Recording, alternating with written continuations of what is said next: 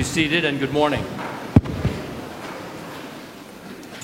This morning's gospel passage from Luke chapter 10 is the account of the second missionary expedition recorded in the New Testament. The first one is recorded one chapter earlier in Luke chapter 9, beginning with verse 1, when Jesus sent out the 12. Here in Luke 10, he sends out 70 others. There's significance in these numbers. The 12 were symbolic of the 12 tribes of Israel. The 70 are symbolic of the 70 Gentile tribes that are recorded in Genesis chapter 10. So the good news was first for the Jews and then for the Gentiles. Now, last week's gospel passage, where Jesus taught so forcefully on the urgency and the priority of discipleship and of service for the kingdom of God as a kind of prelude to today's passage. Jesus is journeying toward Jerusalem from Galilee. On the way, we read that he appointed 70 others, that is, other than the 12 apostles. He appointed them to go ahead of him into every town and place where he would be passing on his way to Jerusalem. And notice he sent them in pairs because the book of Deuteronomy declares this by the mouth of two or three witnesses, let every word be established. Jesus begins his instructions to the 70 with an encouragement to pray for workers for the spiritual harvest field that is the world. And that, of course, is still a valid admonition today. Pray for vocations. But then he advises them of the real danger that is involved in what they are undertaking. In verse 3 Go your way, behold, I send you out as lambs in the midst of wolves. Behold, I send you out as lambs in the midst of wolves. Well, sign me up, right? Because you know, when you think about that statement, what Jesus was assigning them to was unheard of. I send you out as lambs in the midst of wolves. Think about the nature of lambs and the nature of wolves. Lambs flock together, and if a wolf comes into their midst, it usually ends up in disaster for at least one of them. So, never would lambs knowingly put themselves into the midst of a pack of wolves. But metaphorically, that is exactly what Jesus was doing. He was sending them into territories and among people who were bent on their destruction. More and more, for the true disciple of Jesus Christ, that is becoming an apt description of our world today. As you and I go out into the world to witness by our words and by the way we live our lives, we witness to the love and to, and to the redemptive truth of the Lord what we find is that the world is more and more becoming a hostile environment. It's hostile to the gospel and to the church, and hostile to those who espouse the gospel and who stand for the church. Make no mistake about it. The militant segments, for example, of the gay rights movement and of the and of pro-abortion activists along with their allies in the mainstream media and among the Hollywood elites, as well as the aggressive secularists and socialists and Marxists in the highest echelons of government, see traditional Christianity in general and the Catholic Church in particular as a dangerous enemy to be silenced or even destroyed. But Jesus has called us as ambassadors of his kingdom to confront this godless culture head on. How? Not with hatred, not with worldly might, but with holiness, with love, and with a humble but unwavering commitment to the truth, and all lived out in the power of the Holy Spirit. Jesus emphasized the urgency of the mission of the 70 by instructing them to travel light and not to greet anyone on the way. He also told them essentially not to waste their time bless, uh, or, or their blessing on the unwilling or those who are disinterested or who get angry or argumentative. Why?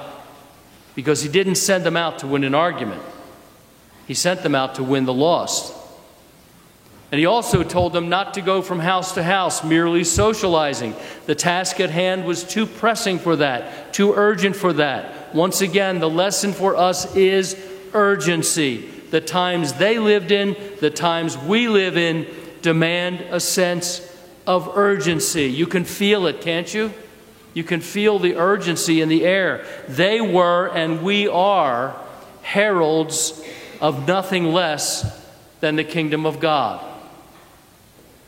The all important message of this pre crucifixion, pre resurrection, pre Pentecost missionary journey was the kingdom of God has come near to you. And of course, the obvious implication of that message was therefore, receive the, the kingdom, receive it into your land, receive it into your homes, receive it into your hearts by receiving the king himself. Again, that message is as timely today as it was then. The kingdom of God advances today in people and in their places as men and women receive the person and the lordship of Jesus Christ into their hearts and come into the church and commit their lives to the way of, di- of discipleship. And as they enter the kingdom, the kingdom enters them. Now, beginning in verse 10, what we hear is a harsh condemnation from Jesus for those who will reject the kingdom. Here's what he says But whenever you enter a town and they do not receive you, go into its streets and say, Even the dust of your town that clings to our feet, we wipe off against you. Nevertheless, know this that the kingdom of God has come near. I tell you, it shall be more tolerable on that day for Sodom than on that town. First of all, in Jewish law, whenever a Jew traveled through heathen territory, he or she was required to carefully clean the defiled dust of that territory off of his sandals, his clothing, and his person before re entering Jewish territory. So, the implication of Jesus' instruction in verses 10 through 12 is that those who do not receive these disciples and their message are henceforth to be considered heathen, whether Jew or Gentile. In other words, they have defiled themselves by their rejection of the king and his kingdom. And then Jesus' remarks get even more specific and more ominous as he names names. He names specific towns that have already rejected him, towns where he has preached, towns where he has performed miracles, and they've turned and rejected him. Now, this is actually recorded in verses 13 through 16, which inexplicably is left out of our gospel passage this morning because it's right smack in the middle of it. But here's, here's what it says Woe to you, Chorazin! Woe to you, Bethsaida! For if the mighty works done in you had been done in Tyre and Sidon, they would have repented long ago, sitting in sackcloth and ashes. But it shall be more tolerable in the judgment for Tyre and Sidon than for you. And you, Capernaum, will you be exalted to heaven? You shall be brought down to Hades. You may not be aware of this, but these impenitent cities of Chorazin, Bethsaida, and Capernaum no longer exist, except as archaeological digs, ruins. They've been obliterated from the landscape. And here's the point Jesus makes it very clear that there will be a time of terrible judgment on those who are extended a golden opportunity to repent and who refuse to do so. And he underscores the authority of the 70 by saying that those who reject them reject him. Now, brothers and sisters, whenever I read these words, it makes me shudder for America. Because in this, on this Sunday, as we are about to celebrate the 246th anniversary of our founding as a nation, our beloved country, too, I believe, stands on the precipice, the precipice of God's judgment. It might be hard for the natural mind to comprehend that.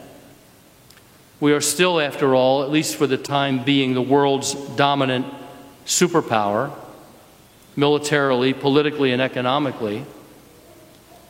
But I think you would agree that America is rapidly losing her soul.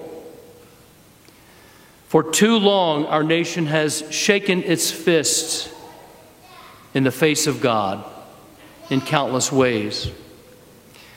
America a land permeated with the free and open preaching of the gospel as no other nation has in modern history, has in a matter of decades been transformed into a post Christian society.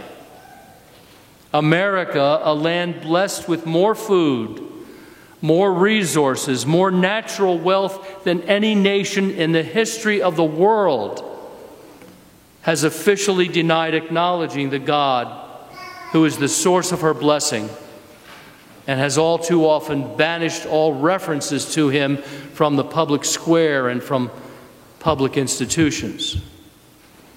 America, a land founded on the premise of every human being's right to life, has methodically killed 65 million of her own children in their mother's wombs.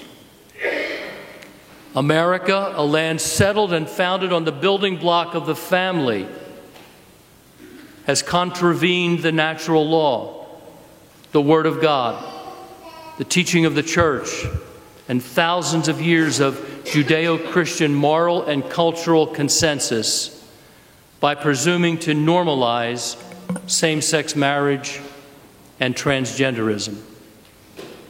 America, a land that's from its founding became a welcoming beacon of religious liberty to the world, is now beginning to see her own government turn on the church and encroach on that liberty in countless and undeniable ways. America, a land founded largely by righteous men with righteous ideals, has turned from righteousness to call evil good and good evil.